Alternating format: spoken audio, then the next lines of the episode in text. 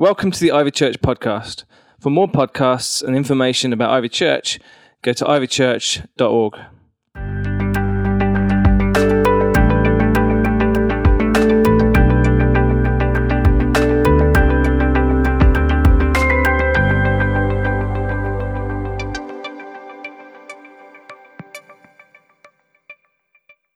But the Word of God, our, our text, our sort of a memory verse, and let's hope we all learn it off by heart, for this sweet series is Psalm 119, verse 103.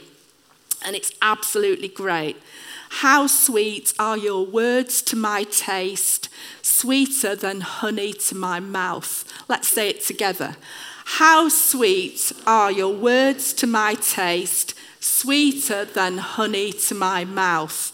That's what the psalmist says about the word of God. It tastes like honey.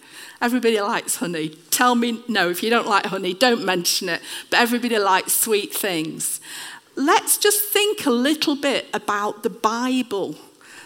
Bible, God's God's word, some facts about the Bible, just in case you're not familiar with where this book came from. Um, I mean, I don't carry this Bible around with me everywhere because it is actually quite heavy, but this is my study Bible. But it's because I've got my Bible on my phone, which I can have in my bag and I can read it a bit more accessibly.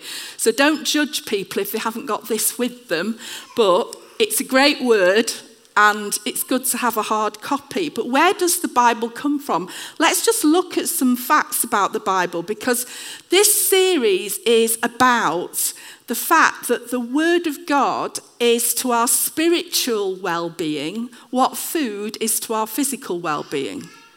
Now, unless any of you are fasting, I expect you've all had something to eat today, as in breakfast, hopefully. Some people skip breakfast, but you are all going to have something to eat today because we know that food sustains our physical body. In the same way, we need to eat some of God's word today because that is what will sustain our spiritual being. So there's some little, I'm going to give you a, little, a few little um, uh, statistics about the Bible. But before we do that, look to the screen. Here are 50 of the 600,000 words that can be found in the Bible. Here are 50 of them.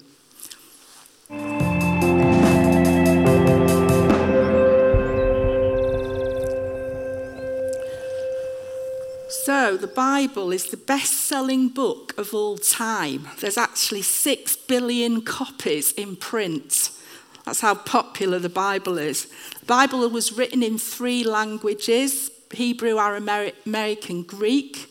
The Bible has around 600,000 words in it. Actually, the King James Authorized Version has 783,000 words, different translations, the way that they compile.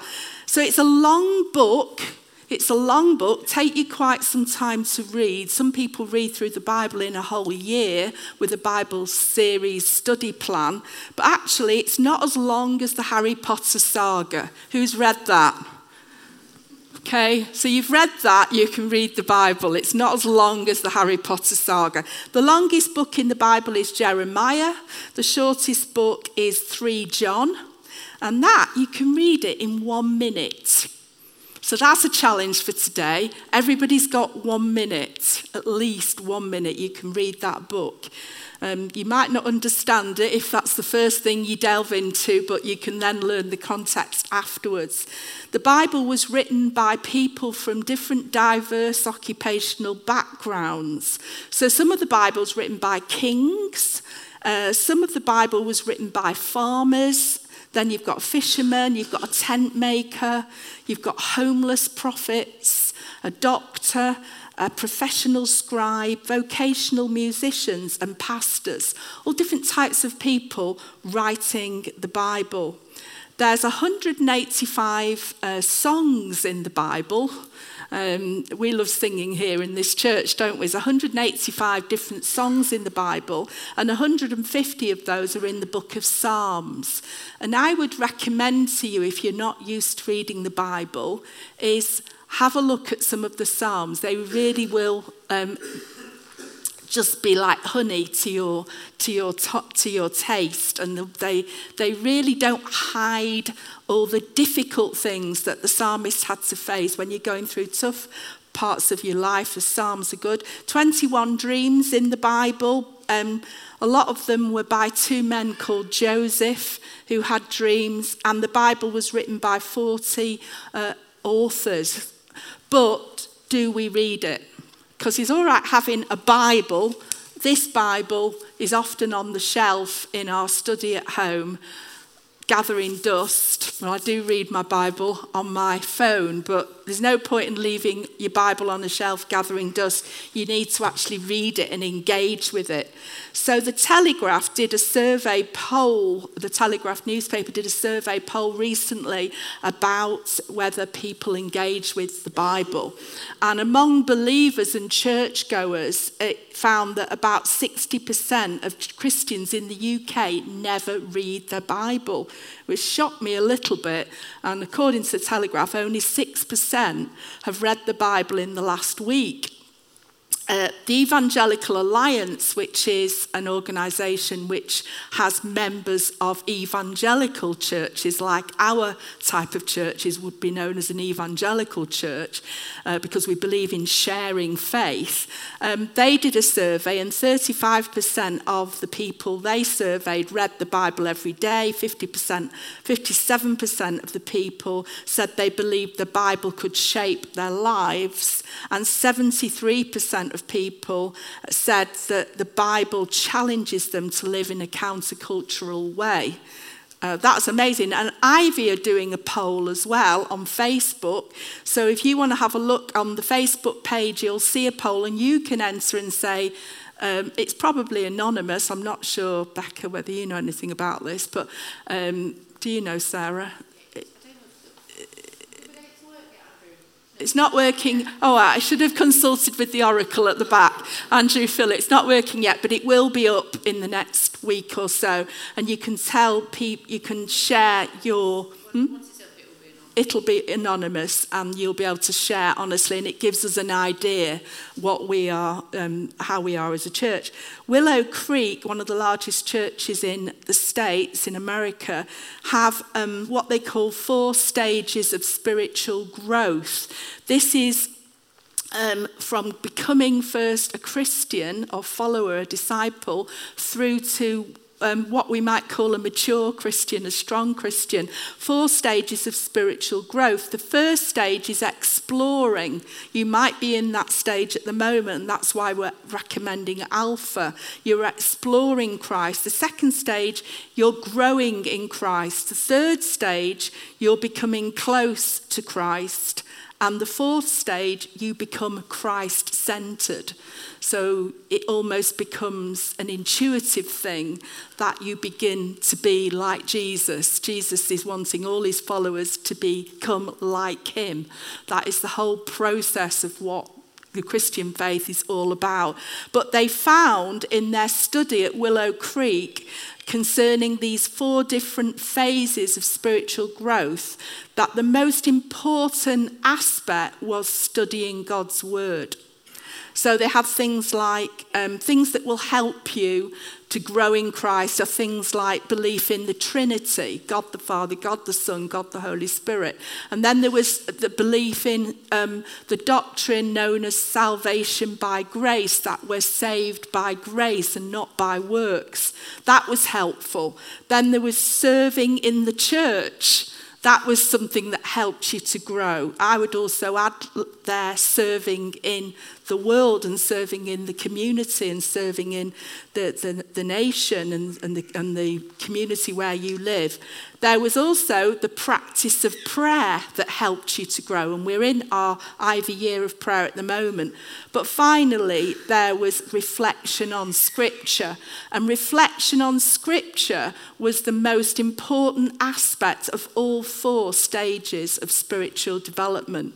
So we, we're not going to grow as Christians unless we know and reflect on God's word and value God's word. So let's read some of God's word together from Exodus chapter 16, verses 4 to 5, and then jumping to 14 to 18.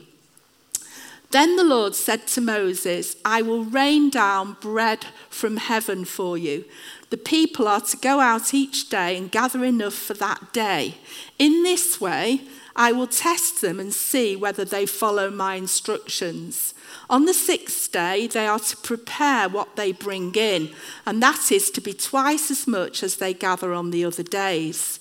When the dew was gone, thin flakes like frost fell to the ground and appeared on the desert floor. When the Israelites saw it, they said to each other, What is it?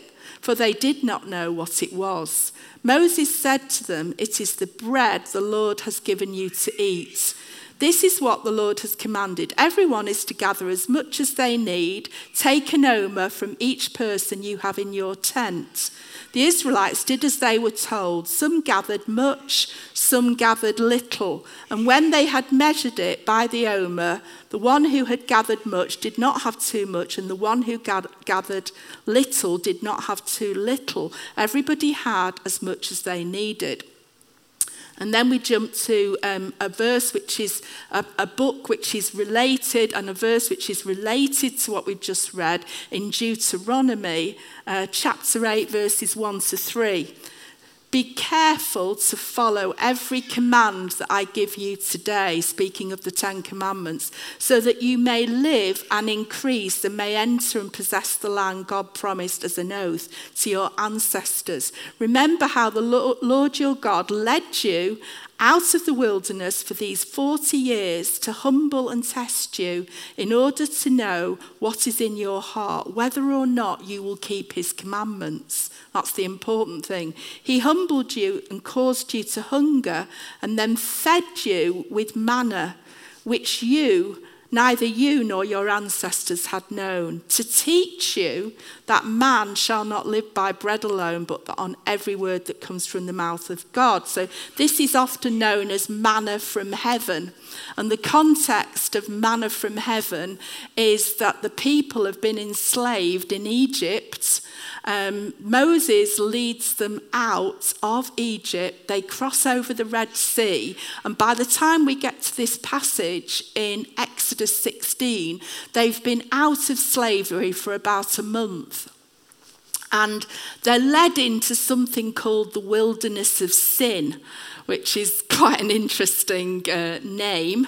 Um, actually, some of the translators call it Zin, Z I N, but when you look at their behaviour, uh, the wilderness of sin is actually quite an apt name because what they start to do is grumble and moan. Now, don't at this point uh, think, oh, how bad are the Israelites, the people of God, for grumbling and moaning because we never grumble and moan, because actually we are exactly the same today. We forget, how many of us have forgotten what God did last week, last year, how He led us out of captivity, how He loosed our chains, how He saved us, how He's healed us, how He's put us in a community, how He's provided for us. How many of us forget that and begin to grumble and moan? I'm, I'm, speaking to myself here. I get up in the morning, I have a little grumble and a moan, especially on a Monday. I mean, not another week. And we're exactly the same. The people begin to grumble and moan. And who do they moan to? They moan to their leaders. Well, you can't moan to Anthony today because he's away at spring harvest. You can, moan, you can moan to Becca or Sarah or any of the other leaders here. We have a grumble and moan at Moses, and we were better off in Egypt. At least we had a pot of meat, they say. At least we had enough bread to eat. And now we're stuck in the wilderness of sin going round and round in circles for 40, not 40 days, 40 years. And where's God now? Has God deserted us now? And that is the context of this passage. And what it then says is that God speaks to Moses because Moses says, Look, I'm in trouble here, Lord. I'm the leader and nobody likes me. And Moses goes to God, and God says to Moses, I am going to feed you. That is awesome. God Himself, it's not meat in a pot or bread in bread to the fullness. It's God actually is going to rain down manna from heaven.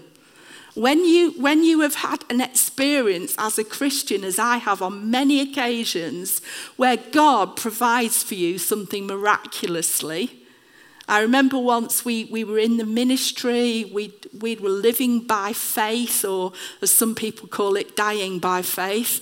Um, we, we had no money. Frank was studying at the Nazarene College, studying theology. We had three kids, or by then I think we might have even had four kids. It was coming up to Christmas, and we did not have anything. And it was about a few days before Christmas, uh, a letter came through the door and it had a check in for £200, which was a lot of money back in those days when our kids were little. We were able to buy our lovely daughter Sarah a Christmas present. She sat there on the second row. She's not wearing the Christmas present that we bought. but you know, we were great. We, we had manna from heaven. Does, does anybody know what I'm talking about here? God, not just not just in terms of material provision. I'm talking about where God just does something that brightens your day, where He puts someone in your life that changes uh, the whole direction of your life, where He gives you a piece of work to do which is fulfilling and meaningful. Manna from heaven, that's what we're talking about in this series. The manna was like a small flake, it a bit like a cinnamon. Uh, cinnamon seed, and the people would gather it up in the morning, and they were able to make um, meals with it. They were able to bake with it and cook with it. Um, and it was tasted like, it was a bit like flour, but it tasted like honey, which is why it links to God's word being like honey on my lips. It tasted sweet, it tasted like honey. And it was white, which I think is interesting, symbolic of, of the holiness of life and the purity of life that God calls us to. He actually rained down 4,500 tons of manna in 40 years. That is a lot of bread. That is incredible. And the story is about our dependence on God on a daily basis. That's what it's teaching us. We need God's word every day daily reliance on God's word. Don't stash it, don't store it for a rainy day. Use God's word daily. Now, um, in our house a few weeks ago, Frank found loads of chocolate bars hidden in an old briefcase. So he's having a, it's the, you know, things that we dream of. Um, he opened this old briefcase, and all of a sudden there was bounties, there was there was an Aero, uh, all his favourite chocolates, little box of roses, um, some like um, Thornton's, um, what do you call them? I don't know, Thornton's chocolates. And um, it had all these chocolates in this briefcase and he's like really happy. So he opened one of these bars and started to eat it and it had gone off. Believe it or not, chocolate can go off. And when he checked the date on the bars, it was 2014, right? Four years old. And they'd been stored away, stashed away in his briefcase for four years. He was quite disappointed. Now, Frank's the kind of chocolate eater. I'm sorry, you sat at the back there. Everyone's going to look round at you in a minute. Don't look round. Um, Frank is the kind of chocolate eater who doesn't scoff a whole bar in one sitting or several bars. He's one of those ones that can have a little piece. It's really annoying. He can have a little piece, and a whole, this lot that he'd got in his briefcase would have lasted him a whole year. So, what happens is on, on Christmas Eve, we have stockings. Who has stockings? It's a good little tradition. And, and I always, no, not me, it was actually Father Christmas, not me. I don't buy chocolate, it was Father Christmas. Father Christmas got him all these chocolate bars and put them in his stocking. But what happens is we share a house with other people who will scoff all the chocolate in one sitting. So Frank hides his chocolate, and that's how the chocolate I know you all wanted to know how this chocolate ended up in a briefcase. That is how this chocolate got hidden and then found four years later and has all gone off. And it reminded me, this is a, there is a point to this. It reminded me, I'm not making you all salivate now because you all now want chocolate, and she got us jelly beans, she didn't get us chocolate. Um, it reminded me of the story in Exodus 16 concerning the manna, because what would happen is the people were instructed to gather each day enough sufficient for the day and not to store it, not to stash it for the next day because it would actually go off. Because God was teaching them reliance on Him and reading His word daily. Because actually, we cannot survive on what God said to us last year. We, we, we, we, we should be grateful for that and we should remind ourselves of that and we don't need to forget that. But we need fresh revelation for today to live the Christian life that we are living today. So we need God's Now, God's word does never go off. The psalmist said, I have hidden your word in my heart that I might not sin against you. God's word is different from the manna because God's word is eternal word. But what this is teaching us is we need fresh revelation of God's word each day. Don't stash it, don't store it, but use it. Use it and allow it to shape and change your life. The writer to, the, to Deuteronomy said, that this was done to teach you that man does not live by bread alone, but from every word that comes from the mouth of the Lord. Now, Jesus quoted this scripture in Matthew chapter 4 when Jesus was tempted in the wilderness, interestingly, for 40 days symbolic of the 40 years the, ch- the children of Israel spent in the wilderness. He is now in the desert for 40 days. Before Jesus begins his ministry, he is tested concerning the word of God. In an amazing way, Satan comes and tempts him and tests him around the word of God. Do you know what? Satan knows the word of God. He, he knows the Word of God in a different way, though, than the way Jesus knew the Word of God. In a different way than you and I know the Word of God. Because the Word of God isn't actually, actually about knowing it intellectually, but it's knowing it in our hearts and knowing it in our spirit, knowing how to apply it, knowing what it means for our lives, knowing what it means for our community.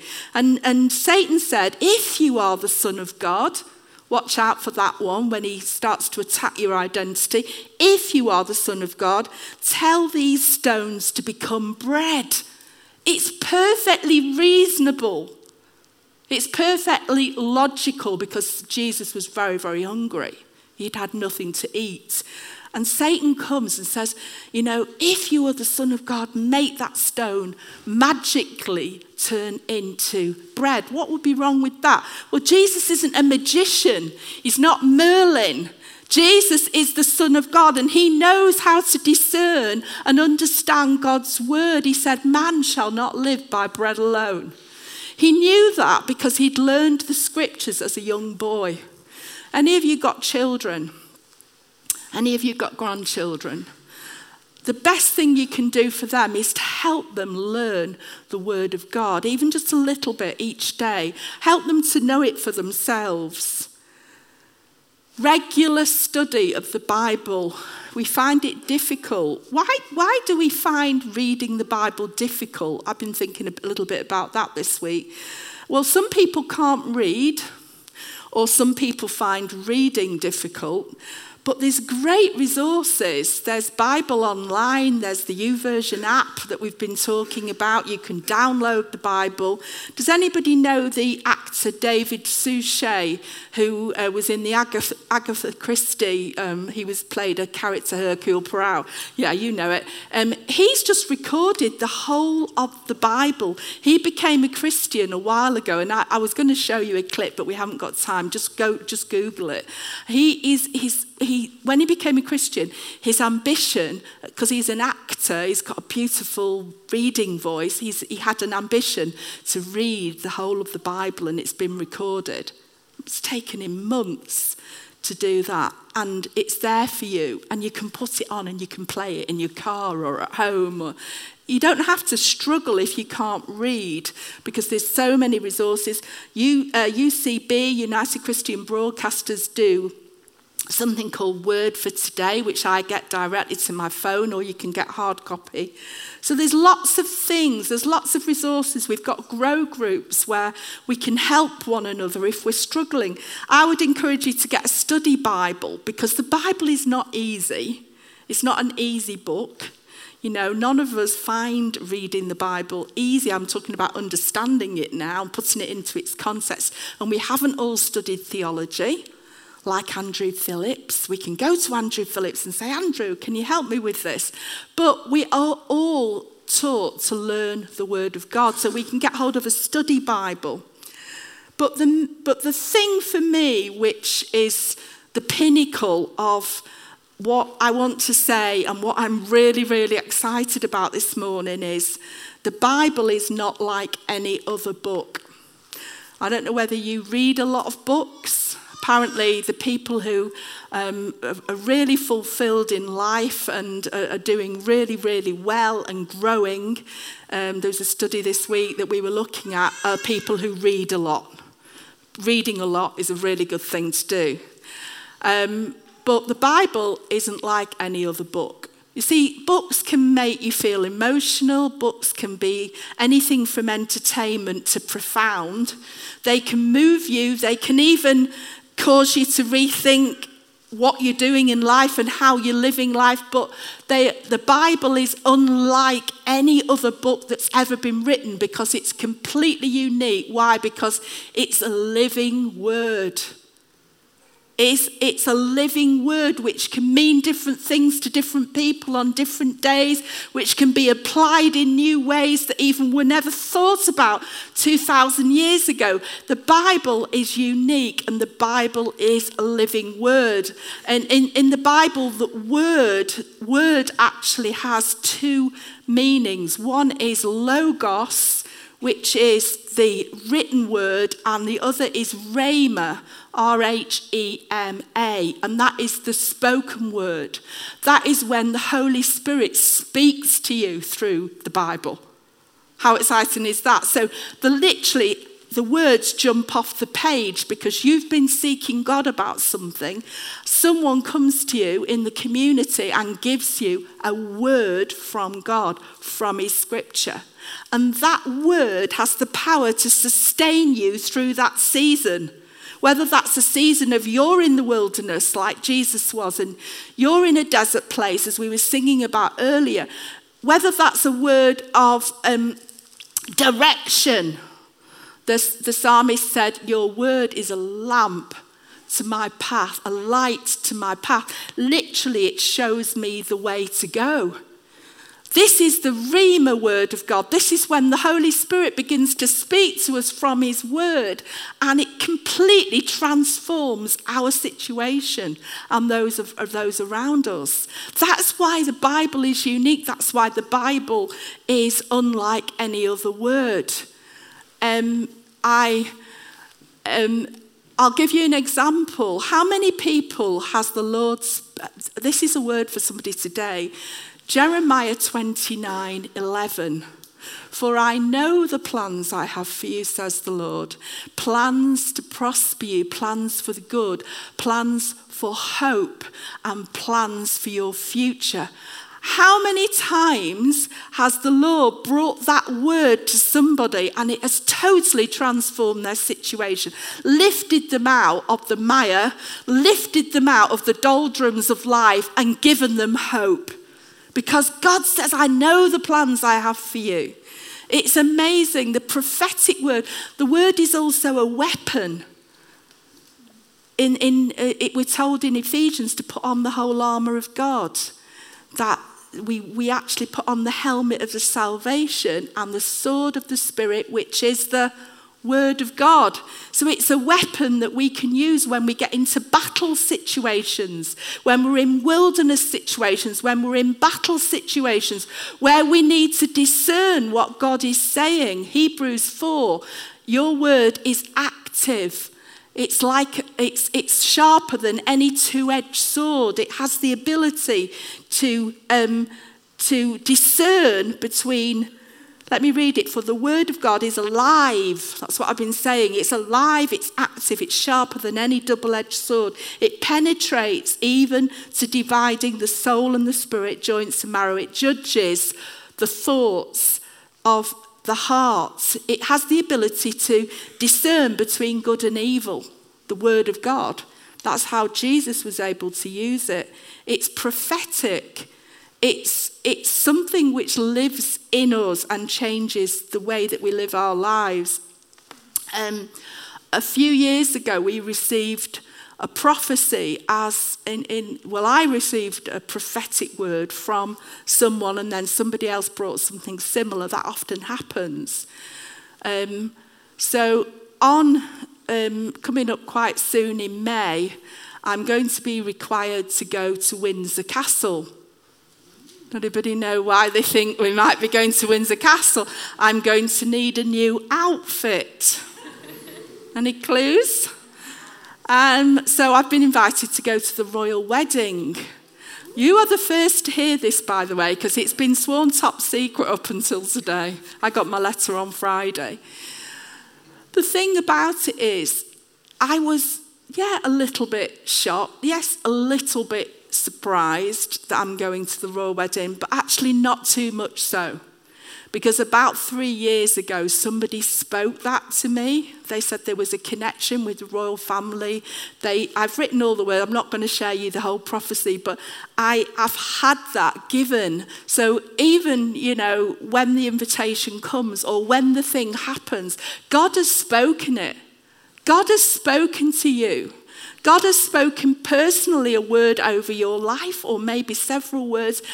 A lady came to me, and she doesn't want me to say who it is, but a lady came to me this morning. And she said, Don't call me onto the platform, Deborah. Don't, because she knows what I'm like. And she said to me, A few weeks ago, a word was spoken to me. And she said, Now I'm living in that word that was spoken. And God, she asked God to speak to her, and God spoke to her in a really profound way when she was out for a walk. She said, Give me a sign. And she, she, she I've got to be careful I don't give it away. And she saw this massive rainbow over where she lives.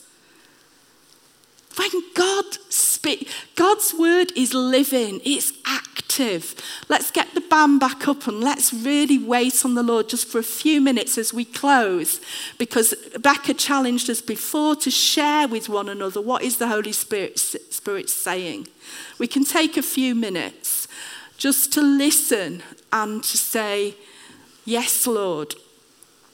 There's there's somebody here who, um, a few of you, I think, whose word is yet to be fulfilled.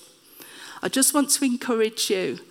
God hasn't forgotten about that word because some words are maybe 10 years ago that he spoke it, maybe even longer. He's still actively working on that because he's waiting for the season and he knows the right season for you.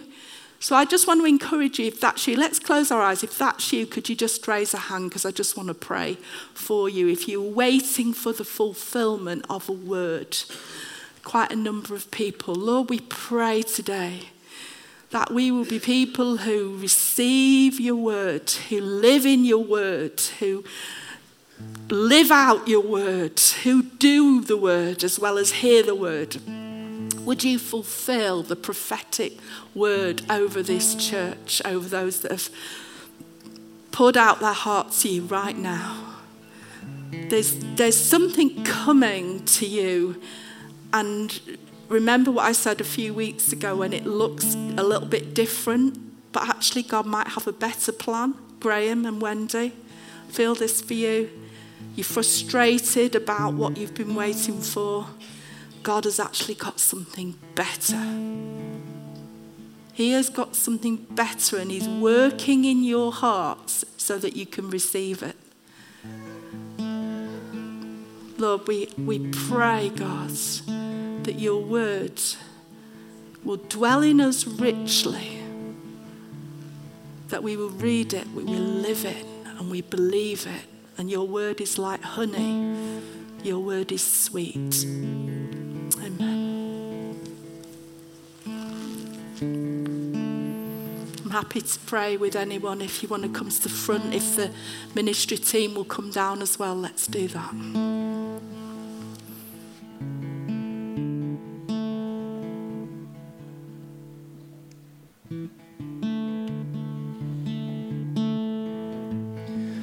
All stand together? Thanks for listening. For more podcasts, go to ivychurch.org forward slash media.